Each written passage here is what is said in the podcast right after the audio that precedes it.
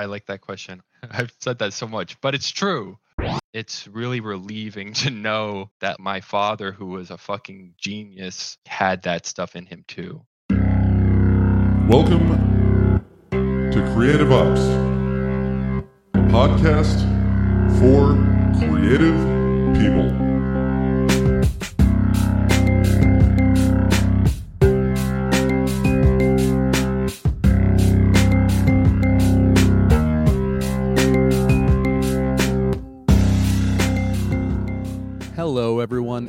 Welcome back to Creative Ops, a podcast for creative people. By creative people. I'm Christopher Talon. I'm creative. I'm a writer. I have a book out. I do all the music on this show. And uh, I like talking to other creative people. Today, you're going to get to listen to me talking to Marston Hefner. Yes, you recognize that last name, and as you heard from the intro, his father is the famous Hugh Hefner. We talk about that a little bit, but quickly move through it into some other things that are, I think, more interesting. Marston is a writer. He's got a book of flash fiction that will be out very soon. Good chance by the time you're listening to this, it'll be out already, unless you hear it in the first two days that it comes out. If you hear it in the first two days, pre order the book. It's called High School Romance by Marston Hefner. So, we're going to talk about uh, that book, his writing process, what it was like growing up the son of Hugh Hefner, what it was like to reflect on that as an adult and write about it, and yeah, really just get into this guy's brain. He's he's a gamer, professional backgammon player, not not the sort of person who enjoys the the things you might assume he would based on his last name, but really more than anything, he's just a very creative guy and a good hang too, man. He's fun to talk to. So, no further introduction. I'm just going to go ahead and send it off to the interview. So, ladies and gentlemen, go out there and pre-order and or buy a copy of High School Romance by my next guest, Marston Hefner.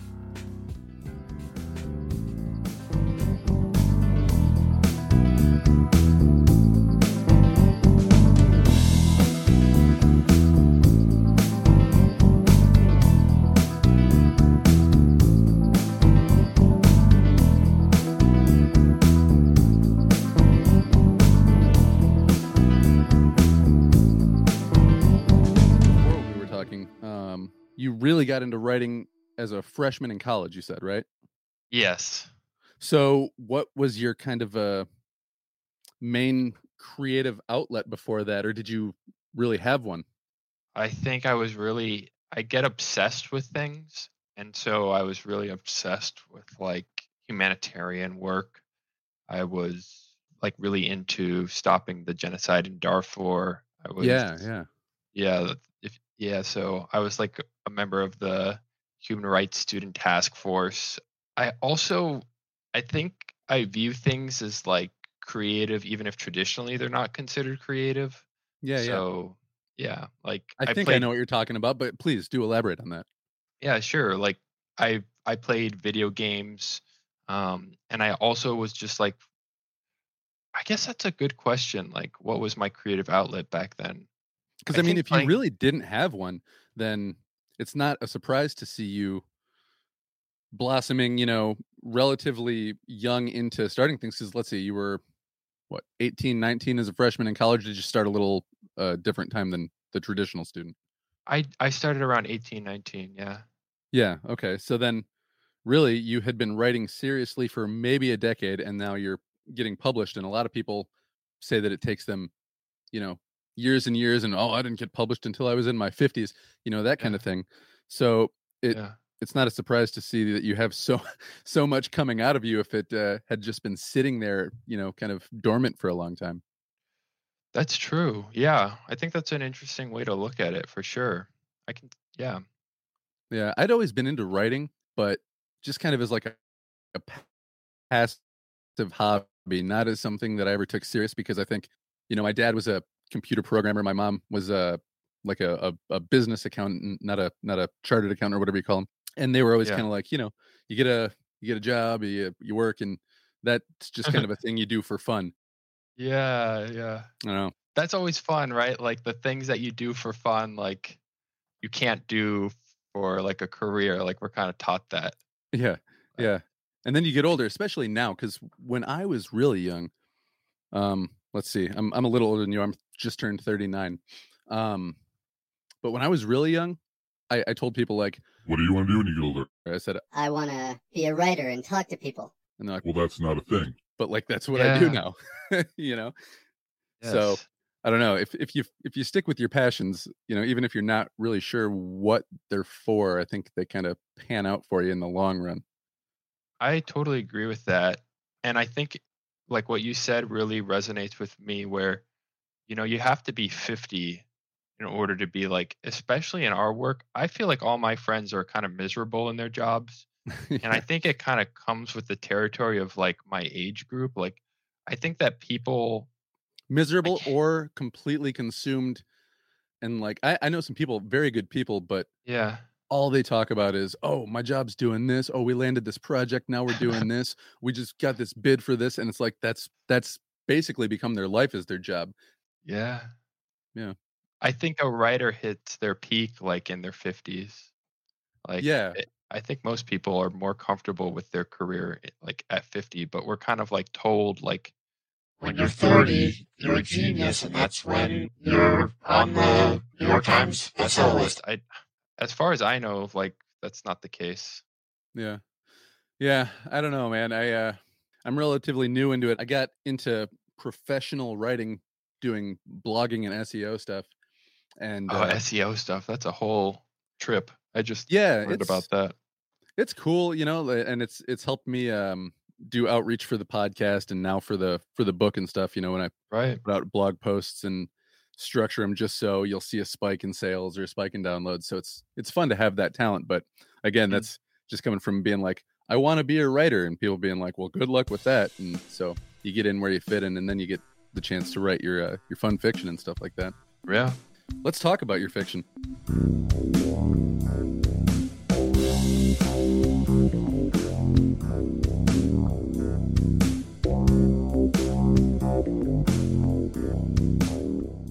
I shouldn't say fiction because some of these stories in um, the collection is called High School Romance, and so is one of the stories in the collection. Correct? Yes. Yeah. So, um, some of this stuff seems super you autobiographical. Some seems like maybe informed by real life, but not necessarily real life, and some just seems straight fiction. Obviously, you know, Elon Musk living on the moon kind of stuff. But Right. um, uh, yeah. So, how would you label this book as far as you know? It's a collection of short stories, but is is it autobiographical? Is there memoirs, or is it all straight fiction, but just varying levels of fiction? Yeah, I'd say, well, first of all, if I wanted to sell this book, I'd say it's like just nonfiction. All of it's nonfiction. I think the truth is that it's very personal on a very deep level. It's like very personal.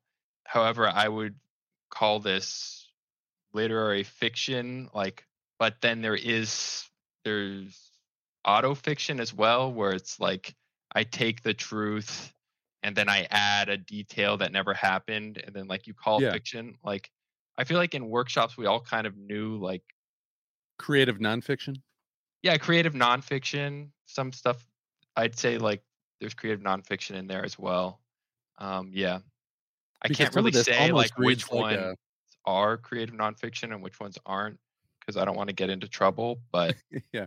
yes, I don't want to sit here and talk about your literal family history too much because I'm sure you get that enough.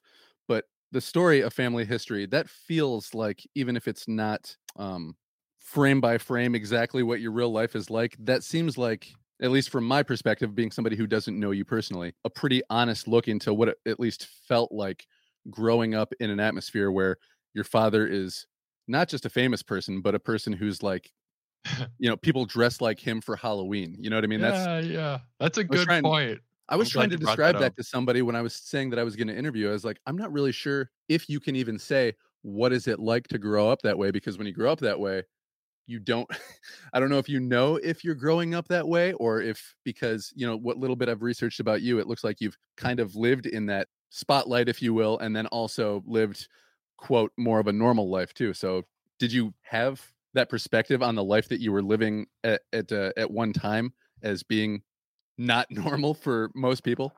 Yeah, it's interesting. I think the older I get, the less normal it seems. Yeah. Growing up as a kid, like literally, if you think about it, like I'm only at my dad's house and I'm only seeing the peacocks and I'm seeing the flamingos, Seeing the monkeys. That's Yeah. my normal. That's my reality. Every day I'm like exploring the whatever. Um and then I go over to like other really rich kids' houses, which is like not the same as my dad's house, but like similar enough. And so Yeah, I yeah. grew up in this really strange bubble that like, you know, I'll go up to my fiance who grew up in like middle upper middle class Chicago and Mm. I'm still like to be honest with you, I'm still asking her questions like the fact that she didn't grow up in a mansion is still like foreign to me like the fact that people grow up on like in neighborhood blocks you know i just don't that was never my experience so Yeah. you know it's just very interesting to me Yeah, and I don't pick up the sense like Ew, that's gross. like in a snobby way, but just like, hey man, you know, when you're a kid, what your life is, that's what seems normal. yes Yeah. yeah I'm trying to think uh, how to ask a question about that story since I don't like you said that, you don't want to that story go for it man I, it is a very personal story and it is um it is nonfiction so yeah basically what I want to know is I think that story is a really great way to kind of get into a question of what's it like to grow up with Hugh Hefner as your dad. Sure. And did you also, I guess, to God, there's like five questions in this one question. Maybe I'll edit it down to one, but um, does, does any part of you write something like that because people are always saying, "Oh, what is it like? What is it like?" Or is that simply just a, a, a personal expression that you felt you needed to say? i like that question There you go. Um, I like never write about my family. Like that's like the only story that I wrote about my family, and then I threw it away. And I don't know how, but it got into the hands of my publisher, who's like also my best friend. So he's not trying to like make a dollar off of me. Yeah, that's nice. Yeah. Yeah, he said, you know, This is fucking good. um, and Anna, my fiance, also that's like one of her favorite stories. And so I said, okay, so I'll publish it, and and I did it just p- pretty much off of like the faith of to this day, like other other people that I trust. But maybe because it's such a personal topic, um, and it's just so bizarre. Like I'll give you an example. I was I was trying to write about my passion for video games, why I love them and how important they are to me. Hmm. And I was writing about me as when I was like five years old, and my nannies and my nanny's boyfriend were playing Zelda and Super Mario World. And it's like Hmm. a very fond memory. Like some of the fondest memories I have are sitting there watching them play. Yeah. And then like in that story, I mentioned like there are, are security cameras in my bedroom watching me and my brother sleep at night to make sure that like nothing bad happens to us. And there are these two large cameras on either side of the room just like watching us 24 7. Hmm. And I was like, this totally detracts from like the point that I'm trying to make, which is like Nintendo is really awesome. And I'm glad that I had like a great childhood, like watching. Because Yeah. everybody's going to be thinking, what the fuck are those security cameras doing there? Like, you know, Yeah. so I think it's kind of like that.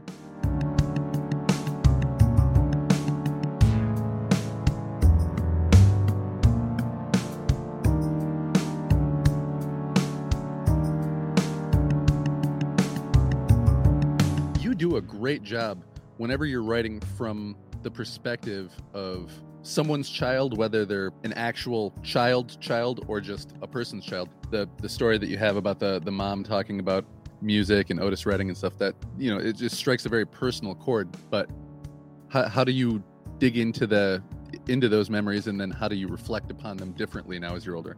Yeah, it's a good way to say it. Um, I guess there's no other way to get around this stuff. Uh, my dad, there was a documentary that came out about my dad that was like, it was basically trying to cancel him. It was, it came out like recently, and it was like a lot about him kind of taking advantage of women, being a master manipulator, all these things, right? And then at the same time, like so on one hand, everything that's in within me, that's within this book, that I'm trying to redeem and reflect on, and like say this, I'm normal and I'm a good person, and all of that was also within my father, and I didn't realize that when I was growing up. I just knew that this was whatever it was. I was processing my life at the moment. I think I was just like being a teenager thinking about my life, but like looking at that show and then reflecting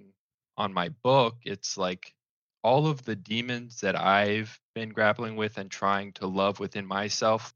It's really relieving to know that like my father who was a fucking genius like had that stuff in him too. Yeah. So this kind of been like a consolation in a way.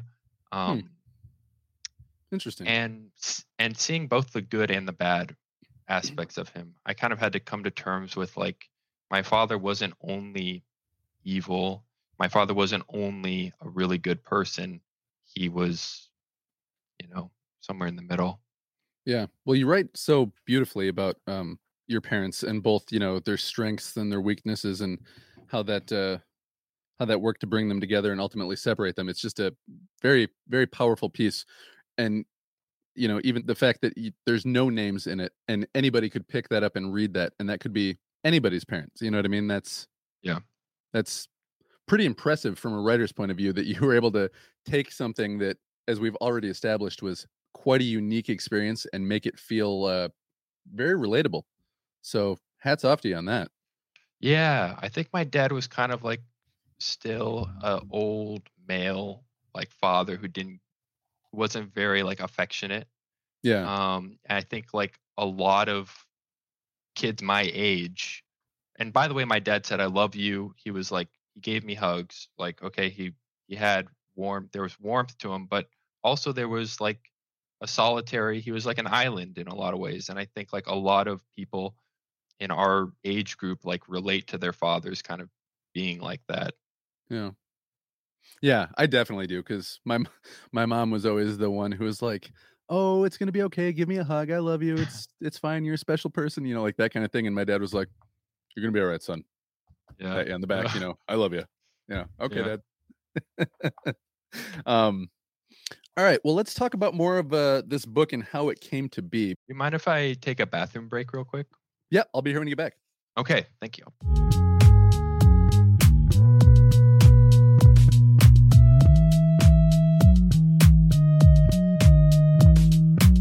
hello Welcome back.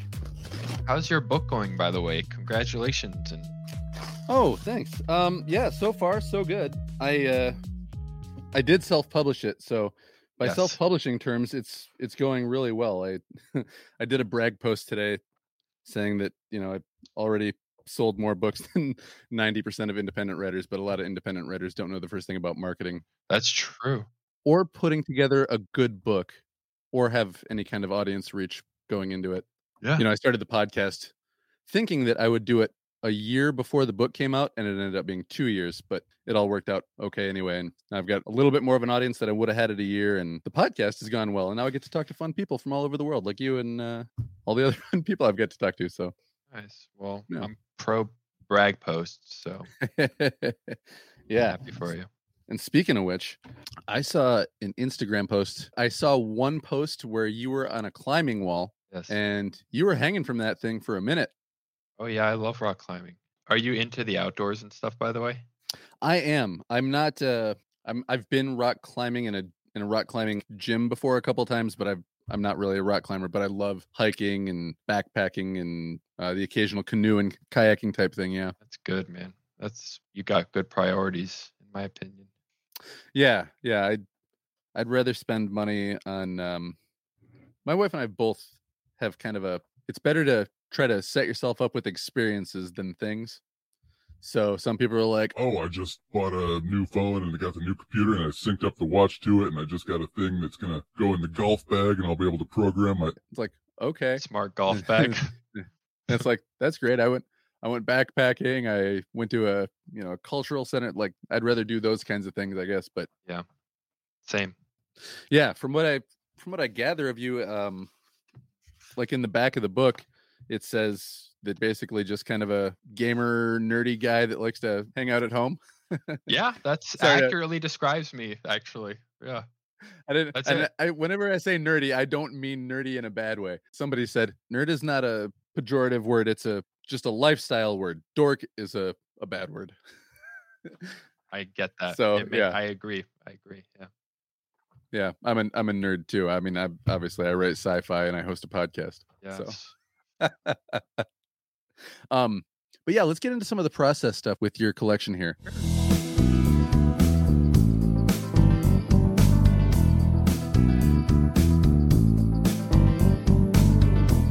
You don't have a specific style in terms of like presentation on the page. There's some stuff in here that's all lower caps, minimal uh, commas, and things like that and then you've got some that's in all caps and then you've got some that's more traditional looking in terms of approaching something stylistically do you kind of have an idea how you want it to look or does the look come after the story or how does the story meet the style visually It's a good question. I think it's just comes from passion. Like I read Gordon Lish. I love Gordon Lish. Or I read Gertrude Stein. I love Gertrude Stein. And I Mm. pick up on what they're doing and I think, oh, I could do that really well. Like the repetition, for example. So I think Yeah. of it kind of like a video game. I'm playing this video game and within that video game of repetition, I can do whatever I want. My character is it's about mastering my character within this structure. So I think I kind of thought about it that way and it all just came from like just genuinely enjoying the styles, I'd say, or in being inspired by the styles. so when um uh, the moon is a tapestry yeah the very first one Yes. So, when you start a, a story like this, well, just before you even start any story, are you the kind of guy that likes to write things by hand? Are you all on the computer? Because I personally have yellow legal pads and a, uh, a G2 pen.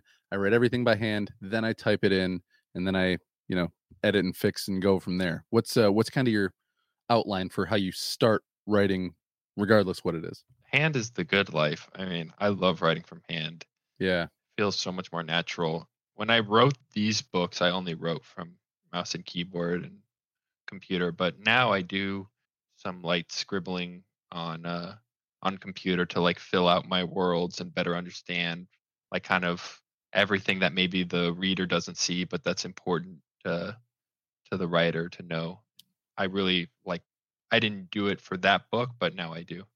Yeah, it's funny that you say that too, because the last uh, the last writer that I talked to was saying stuff about uh, researching books, and he said, you know, you do hundred percent of the research, and only maybe ten percent of it goes into a book, but it's something that's important to know because having all the ideas that maybe don't even necessarily have to come across to your reader, it gives us a a sense of more confidence in the person telling the story. Totally agree with that. I think that the people you have on here are really smart. I was also listening to Scott Thompson, and he was making a lot of sense as well.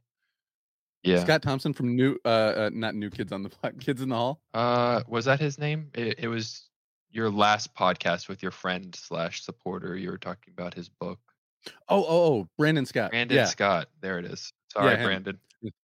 yeah, Brandon Scott. He's a real good guy. Yeah. Um, yeah, no. When you said Scott Thompson, I was thinking of uh, the. I don't know if he's the only gay guy from Kids in the Hall, but he's the most flamboyant, definitely. yeah. yeah, I love that show. It's back on um, Amazon too. I don't know if you were ever a Kids in the Hall fan, but they they made another season. I think I'm too young for it. I'm 32, so I don't remember Kids in the Hall. I remember Yeah, Fresh yeah, they were- and all that. They were on when I was in middle school, and I'm like six, seven years older than you. So yeah, that probably would have been just a little bit out of reach. But if if you're looking for something funny to watch on uh, Amazon Prime, Kids in the Hall. All right. Okay, so you uh, mostly have been writing at least the stuff that's in high school romance, which are mostly shorter for the most part. Mm, yeah. That was very redundant how I said that. Bruh. Most of these are are shorter, you know, a couple pages. So, you know, when I write something that's really short too, a lot of times I'll do it on a keyboard. But um, I'm curious when you write these, did you write them with publication in mind? Did you write them with putting a collection together eventually, or did you just end up with some stories and go, Oh, I should put these together. Yeah, that's a. I like that question. I, I've said that so much, but it's true. So I went on a recent uh, weed trip. I took the higher dosage than I than I usually take because I wanted to feel a little freaky, and wait, a which trip? a weed like a marijuana trip. Oh, okay. Am I allowed to it, say? it, it got just a little. No, no, yeah, you can Okay, say cool. fuck. You can say anything you want on this one. I just wanted to make sure that I heard you right because uh, I didn't know if you said ayahuasca, mushrooms, or weed, so I didn't know. important to know. Yes. Um, Yeah. And and I basically just put like on my on the piece of paper like why do I write, and Mm. um, I meditated on that, and I think you lost your mind for a week. yeah. Then I became really paranoid, and I never came back. Uh, but the answer that came to me was finished over and over again in my head. It was just finished, finished, finished, finished over. Like I couldn't get it out of my head. And the notion was, I think, for this book that I was swinging for greatness. I was swinging for to be the very best writer that I could be, and I wanted to be like 500 years ahead of my time. And that's like the truth. And that was, I think, what motivated me. I could bring it down a little bit and say maybe I wanted to be the best writer in my demographic, like in my age group. Um, Yeah. and I needed that. I needed to get that out of my system. Like this book was crazy ambitious, and now it's like out of my system. And that was what finished meant. Is it's just like okay. Um, the reason why I wrote before, the reason why I wrote High School Romance, the ambitions I had for it, like that's those aren't my motivations anymore as much. Still, ob- obviously, I'm human. I have ego. It's not as much.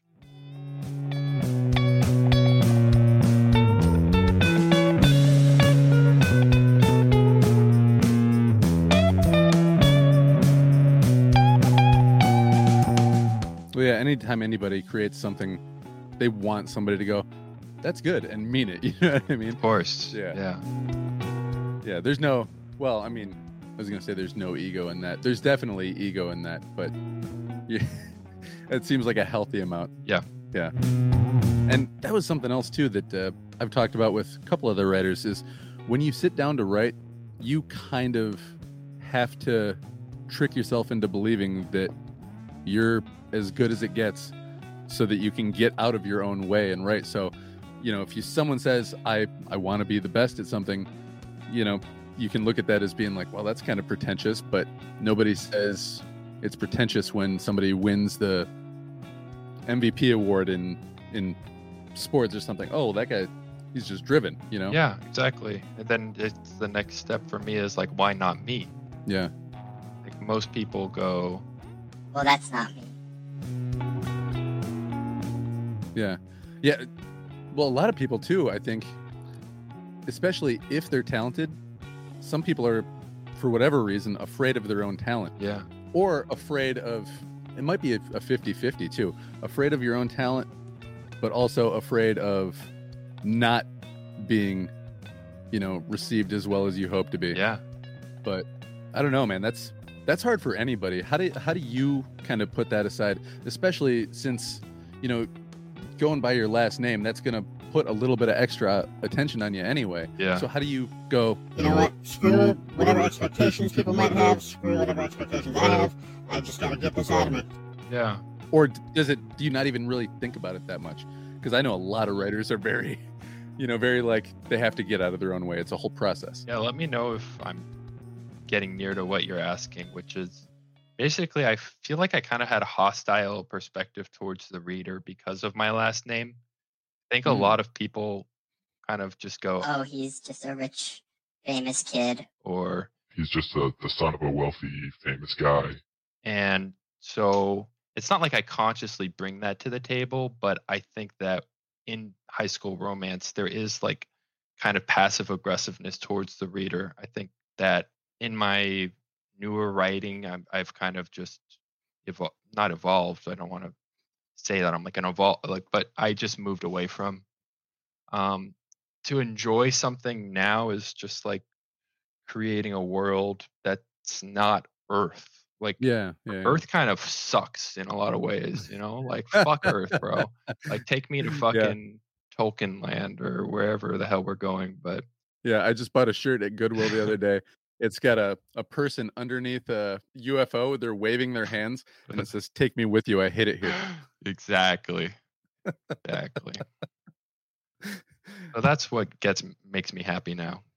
Yeah. Calling the summoning the aliens. That's interesting that you say that you'd have kind of a passive aggressive, if not hostile attitude towards the reader, because I don't know that I necessarily picked that up, but you know, the author's intention isn't always really I'm glad you didn't. important to the reader either. Um, but it, you, definitely have a style in this book that's it's not just simple storytelling. Like there's definitely an emotional charge behind all of it. So maybe that emotion that I feel is just, you know, just the the other side of that stick that you're coming from. I hear you. I don't know if that makes sense to you or if if uh if you agree with that at all, but um Well, it would be nice if if the reader doesn't feel like I'm like actively like trying to poke them in the eye. So that's good that you didn't feel that way.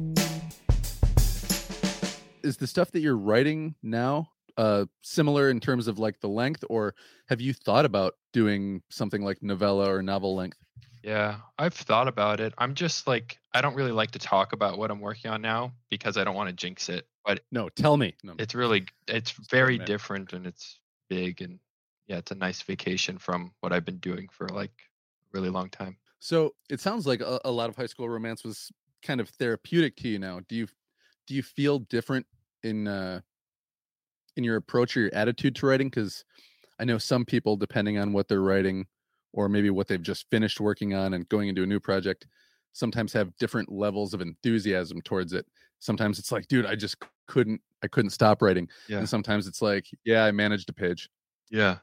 Um, for high school romance, I really enjoyed every not every step of the way, but I did enjoy it. I the main goal of it was to like enjoy the process while it was happening, while I was writing, and um, and then to go back and find those parts that like actually communicated that feeling to the reader. yeah I think I've just been like I've been working on it for so long. I've been doing flash fiction for like, you know, 7 years and so it feels good to kind of like have this book and then okay, it's finished.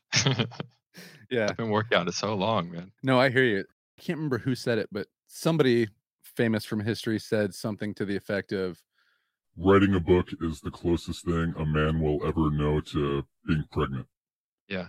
which I think is about as true as anything. Because man, you just you have this thing inside of you, and you're excited about it, and then it gets to the point where you just are getting frustrated with it, and you want to be done with it. Yeah. And you've been talking about this book for um, a little while on social media. How long did it take you to actually um, start and then finish the process that you know Yeah. resulted in this book that I'm holding? It's a really small book, and it's taken me like eight, seven to eight years to write. I first started, the first draft came out in January 2014. Yeah, it's been it's it's the best stuff that I could make all in a little EP album. Yeah. Was it kind of like a I'm trying to think like a Beatles album where some of the some of their albums you'll see like, you know, we recorded these 18 songs and these 12 made it. Did it did you have a hard time paring down what was going to get in there or did you just have like these several pieces that you're like I'm just going to hyper focus on these? No, it's a good question. I had like a thousand stories, and like you know, 13 of them made it through. So like, my joy is to just write, right? Yeah. Just write all the time. If I worked on 13 stories for like seven years, I think I'd go crazy. so it was just like a lot of swing and misses. yeah. Yeah.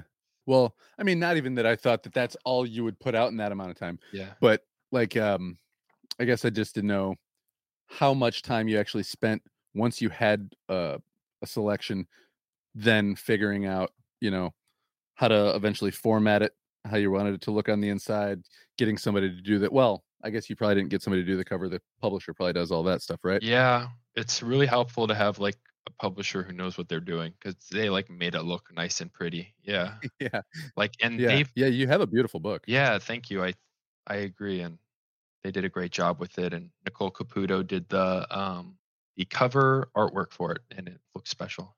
Yeah. and I like the uh, I like the blurb on the back too. Fucking amazing. Dude, that's awesome. Rag post. If I could Rag get post. if I exactly if I if I could get somebody to say my book was fucking amazing in print, I would put it on mine too. the book started coming together in kind of the form that we know it now. When when was the when did the real momentum get started on the publishing thing? Let me think about this before I answer. I'd say that they signed me in 2017 or 2018 thereabouts, and I was working on a backgammon book that was just like awful, and um, and I thought it was amazing. You know, I was like, "Oh, this is the best book ever." If you don't understand it, then you don't understand me. And like my uh, publisher was like, "Okay, man, like maybe we can go with this." And then I was like, "Oh, I'm an idiot. Like this book sucks." and I had this like darling, like this book, High School Romance, that like Giancarlo Di Trapano really loved. And if you guys don't know who that is, he's the guy who did Tyrant Books, which is like a the biggest indie publisher that you guys don't care about because you do sci-fi and fantasy, whatever. but um, which is awesome, by the way. I'm not. uh, I I read that shit now all the time. So it was like my baby, right? Like I knew this was a good Yeah. book. Gian loved it, and I didn't want to like. I didn't want to give it to Clash. You know, I was kind of ego. There's Anno in the background. Yeah, I was kind of egotistical. he says hi. I was kind of I was kind of egotistical where I was like, this book is too good for this press. And I was like, you know what? I have I just came to the understanding was like, this is my best friend.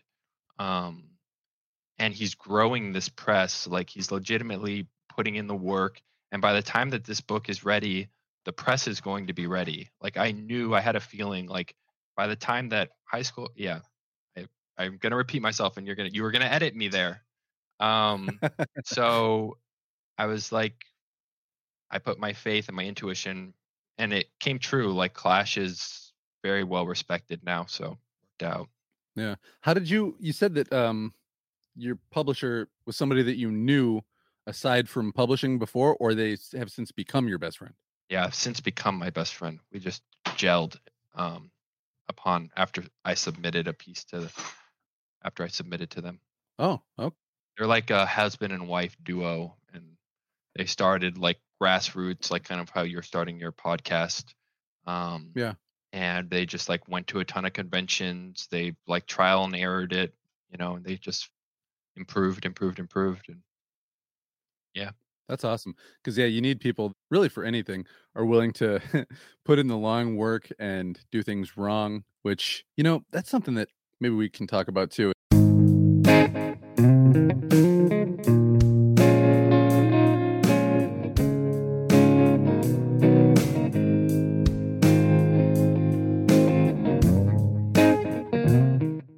General, most people don't like writing.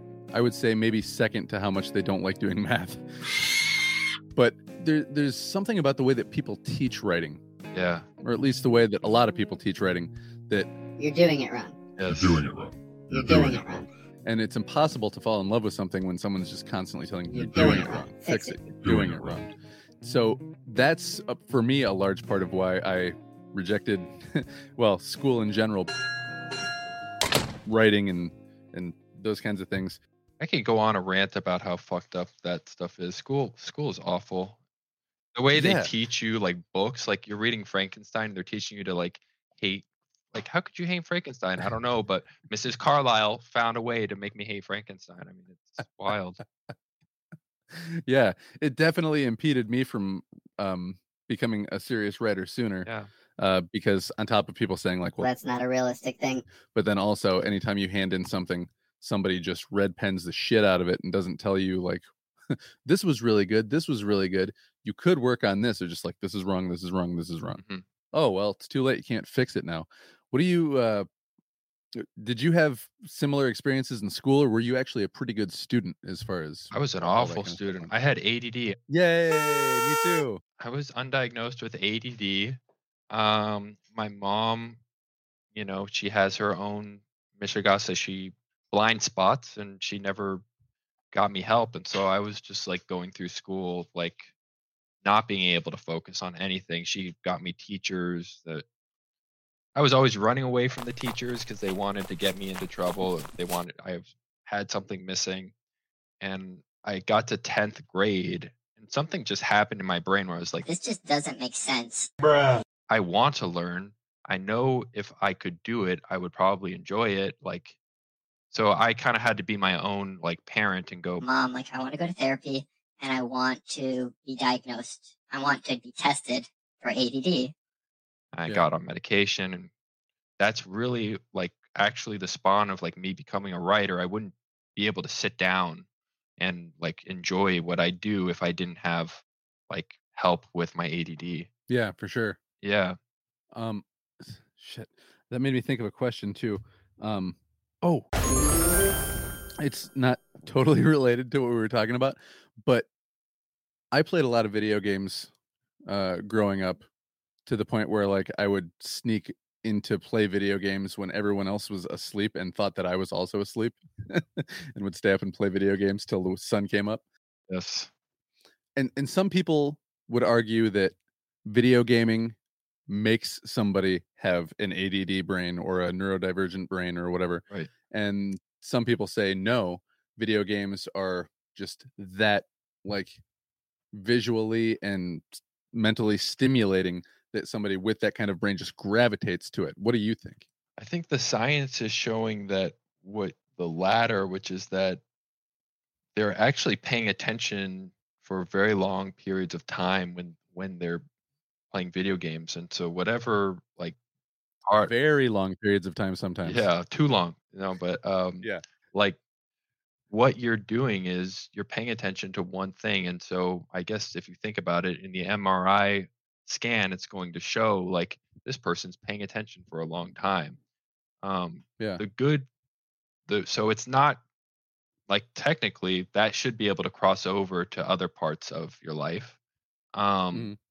I think that people with add though like it's not going to work with like books like sitting down in a cubicle day after day like a 9 to 5 someone with add is just going to like go insane but if you gave them like a bow a hunting bow or if you were amish you gave them a fishing rod like they'll be able to pay attention as long as they want. So it's really just about like figuring out what someone with ADD or whatever they have, like what does that person gravitate towards? Yeah. And I've I've found it difficult. Well, I found it nearly impossible to be as productive without um ADD medication. But what I have found is that like with a, a little bit of like mix of meditation and getting rid of certain stimulations and or stimuli uh, and embracing other ones like certain kinds of music or sounds then i can get into a deep state of focus. Yeah. but if there's like i was telling you before i've been frazzled all summer because my kids are all home all the time and that's been my time to do my my creative thing. Um fuck. I had a question coming in here somewhere and then on this long rant i lost it.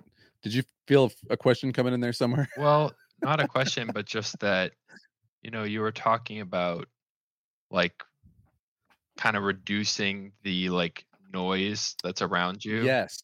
Thank you. There you go. So, I don't know. Do you do you have a uh, for me when I write, I typically will put on like a YouTube video that's timed an hour, 2 hours, 3 hours, and I'll put on like Skyrim music or something like that and try to have as little other visual stimulation as possible. Yeah. Shut windows, that kind of thing. Do you have a something like that that you have to kind of like create your little atmosphere before you can really get going on something? No, I should because I look at my phone too much. Like when I don't have, yeah, yeah, yeah. when I don't have my phone and like I'm writing, like I notice I'm much more productive. Which is another reason why I have to do everything by hand first too, because Yeah. otherwise I'll see the the blue or the red lines under things, and I start going, "Oh, is that the wrong word?" Instead of just thinking like, "What next?" Mm-hmm. Yeah. That's the fun of being neurodivergent, I guess, right?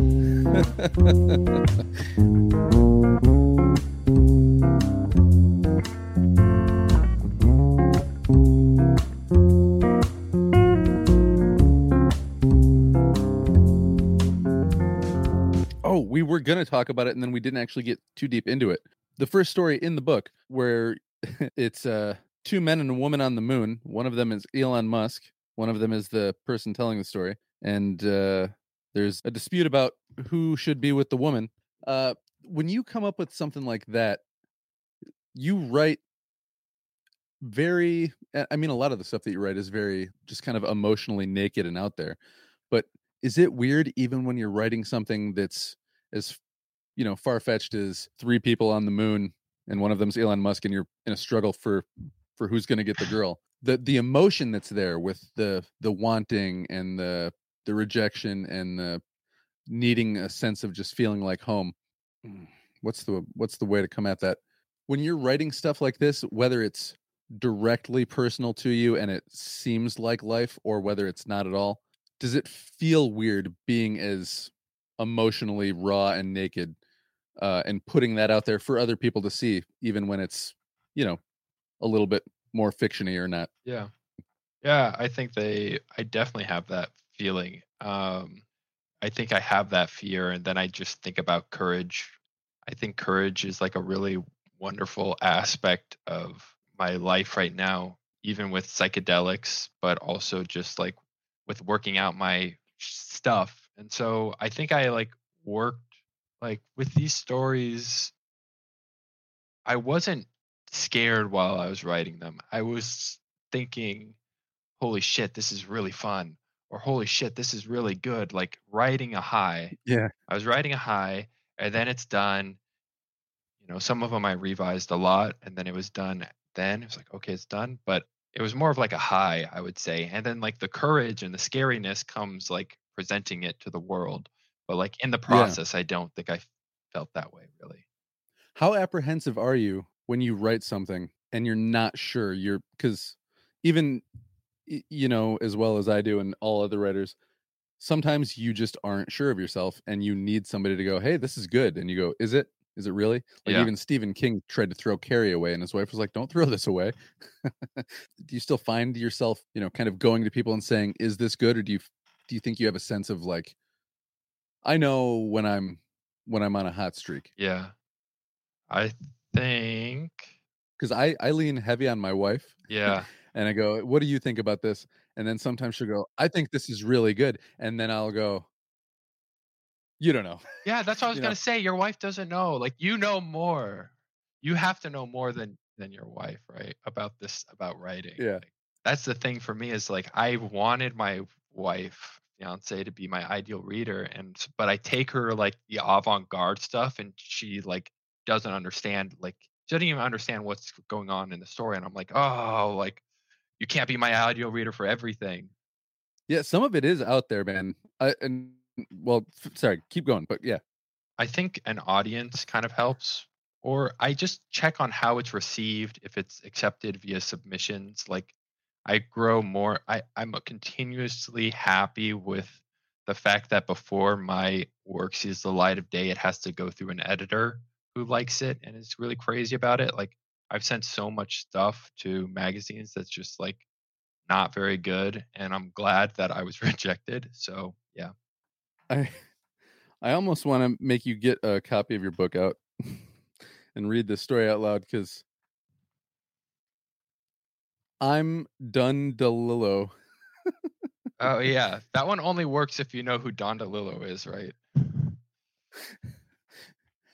but like that's one that I think if somebody uh just sat down and randomly opened to one, they might look at that and go, "What's going on in here?" maybe explain this one a little bit, and then uh, do you mind doing a, a quick reading of it? No, I don't mind at all. Okay, so yeah, give us the little. What you're about to hear is.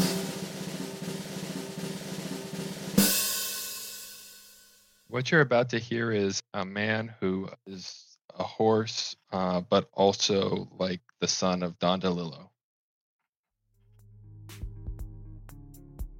I'm Don DeLillo.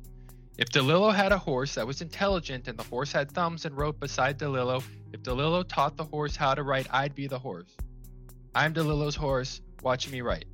If DeLillo had a horse inside a vacuum with no air or matter, I'd write in the vacuum. Through the vacuum, DeLillo cared about my improvement. I am his horse. I am Don's pride and joy. At the racetrack, I will be so fast that I win medals and money. The horse who wins so much money that Don DeLillo will be upset. He never understood his horse. My father never understood me. But on the racetrack, I'm understood.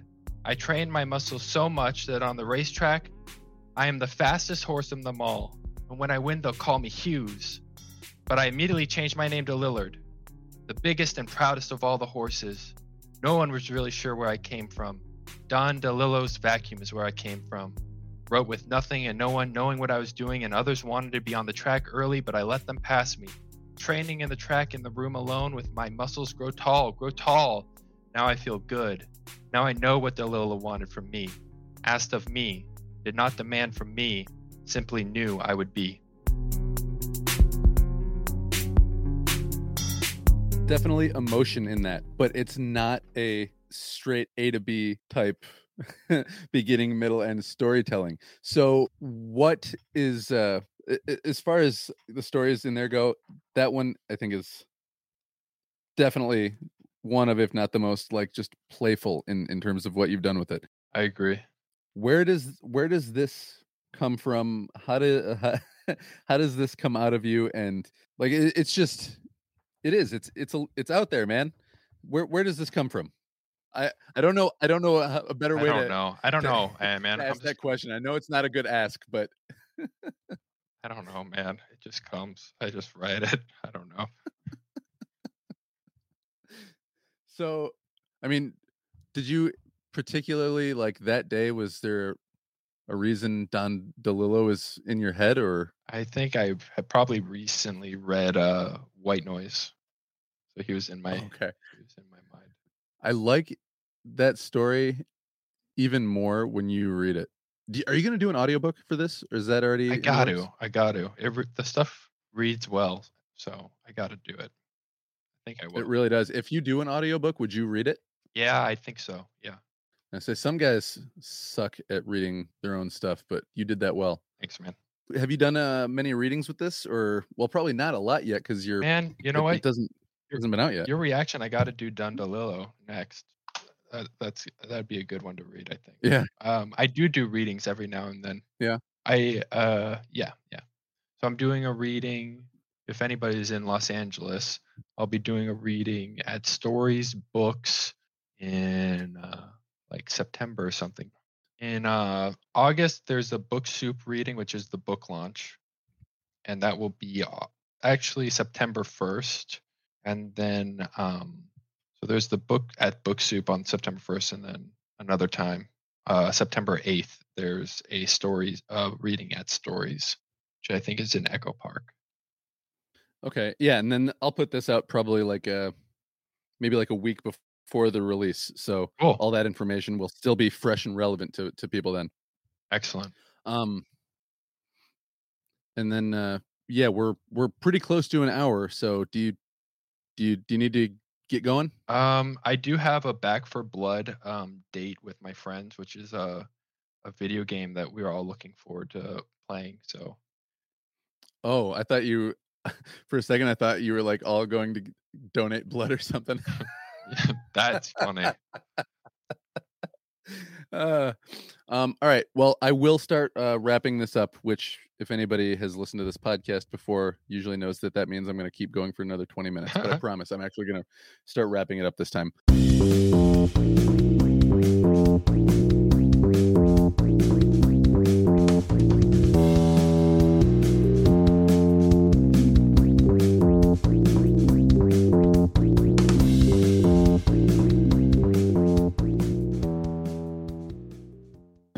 I don't want to get in somebody's video game time because I I know how that I know how that goes.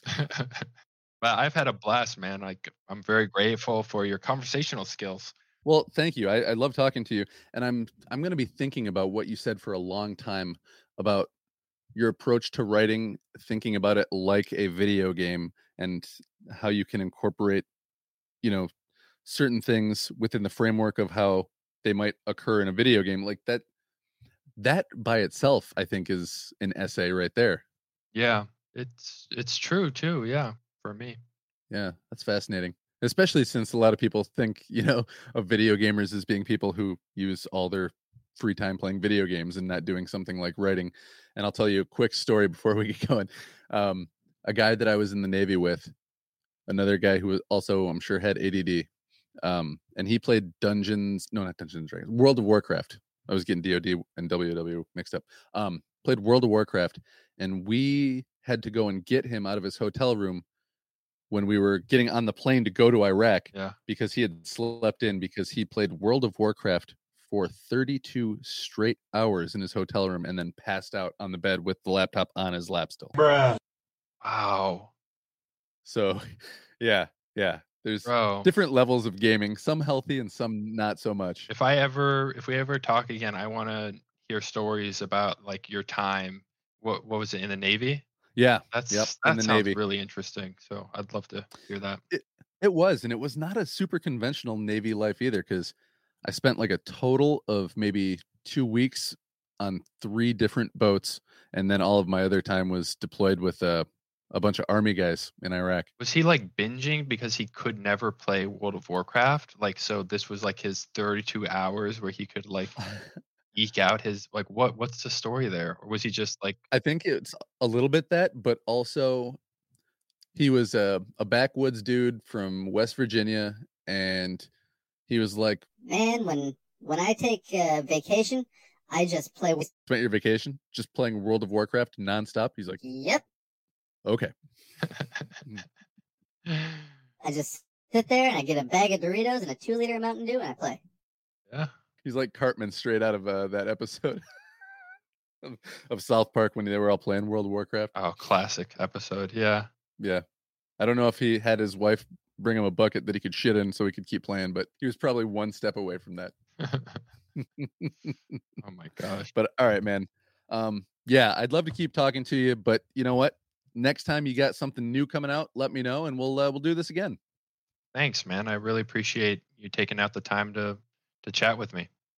Yeah, and I don't know if it's your cup of tea or not, but uh, I can uh, I can send you a book. Either I can send it to you or through Bradley or whoever too. I've been interested, so yeah, send it send it my way. I'm always looking to like read fantasy and sci-fi stuff. So yeah, Awesome, man. Is there anything else that you wanted to leave people with? you know, buy the book if if you enjoyed this interview. That would mean a hell of a lot to me. And yeah, I hope you enjoy the book. And you will, because I don't have people on this podcast unless I actually enjoy the things that they do. And I've read through high school romance. I feel like I kind of fumbled my way through talking about it, but I thoroughly enjoyed it. So thank you for uh, getting that copy to me and coming on the show and talking to me. Yeah, man. I hope you have a good rest of the night. Yeah, All you right, too. everybody. ladies and gentlemen. That was Marston Marston Hefner. Good writer, good dude. Go check him out. High School Romance is the name of his book. Pre order it if you're listening on the drop day of this podcast. Uh, and if you're catching up late to this one, then it's already out. Go get it right now.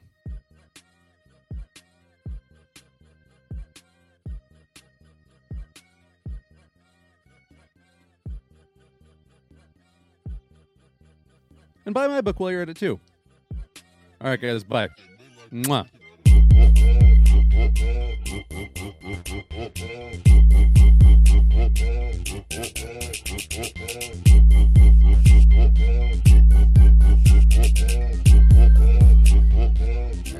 Ha ha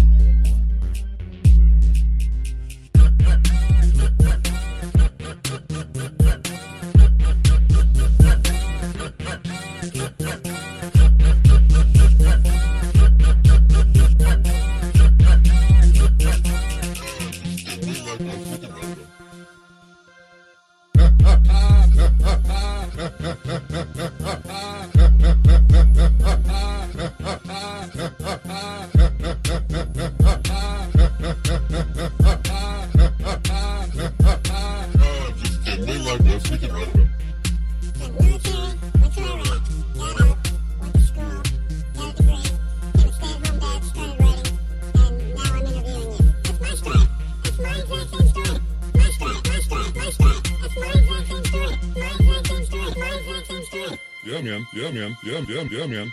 Weird, right?